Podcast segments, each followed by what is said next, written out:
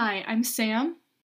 And I'm Carly, and welcome to this week's episode of our podcast, Keeping Up with Today's Science. So, today we're talking about CRISPR in the world of designer babies.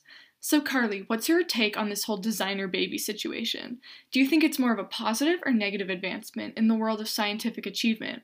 In addition, do you think that you would ever be interested in using CRISPR technology or creating your own designer baby?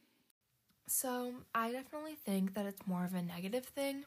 I can see a lot of potential problems coming from this in the future. Personally, I don't think that I would ever be interested in designing babies, but how do you feel about it?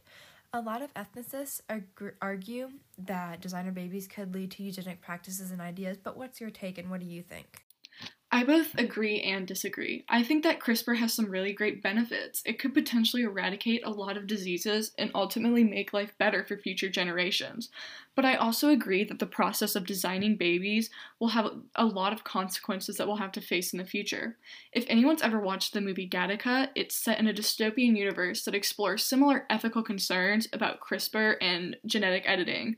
I would definitely recommend it if you want to delve farther into this topic, but ultimately, I do believe that CRISPR is more positive advancement solely based on its potential to do good. Huh.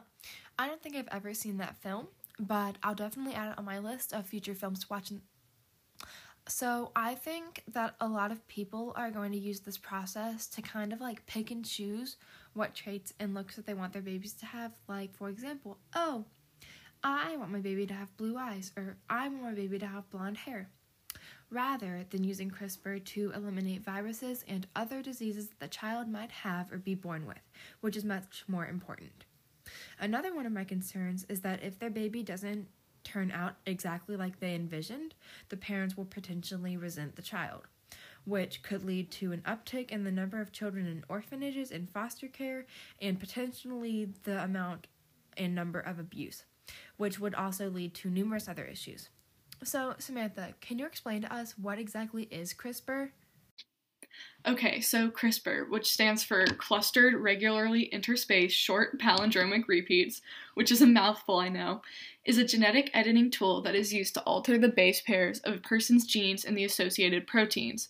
CRISPR targets short, variable segments of DNA that are derived from bacteriophages. The science first gained popularity in 2012 when four scientists named George Church, Jennifer Doudna, Emmanuelle Charpentier, and Feng Zhang used it to modify targeted regions of genomes. It was named the Breakthrough of the Year in 2015.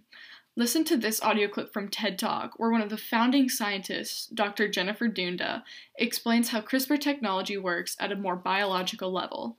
Where we are today, and why I think we need to take a prudent path forward in the way that we employ this technology. Here. When viruses infect a cell, they inject their DNA.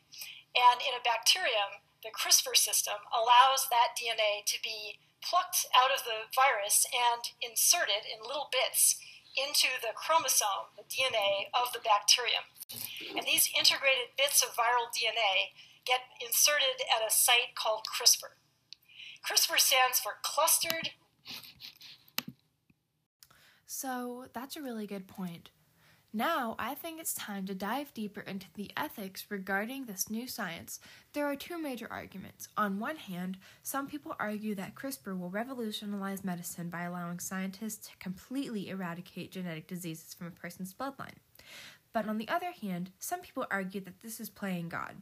Additionally, if something were to go wrong with editing a person's genome, that person's life would be altered forever. Yeah, so this is a really important point and a great segue into the He Jiankui case.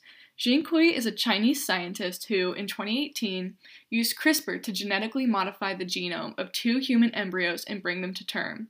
The original goal was to eradicate HIV by incorporating HIV resistant DNA into the embryonic genome. He then created false ethical documents to purposely mislead the doctors into pl- implanting edited embryos into two separate women. Neither the doctors nor the woman were aware that the fetal genome was edited. He was sentenced to three years in prison alongside two of his partners for forging ethical review documents. This experiment was unethical and a dangerous invasion of privacy. The current status of these three babies are unknown due to privacy protections, but it has been confirmed that the babies are happy and healthy. This case is really important in the world of genetic editing. I'm personally shocked that the three scientists weren't given longer sentences. I mean, these women's lives, and not to mention the children's lives, could have been seriously harmed, and he even did so without their consent.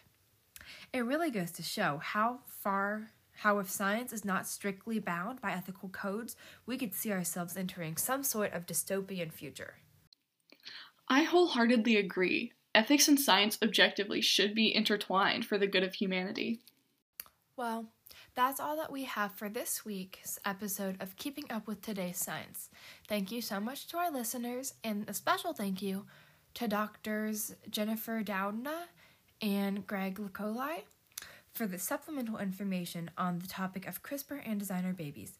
Make sure to tune in next week for a continuation of this series.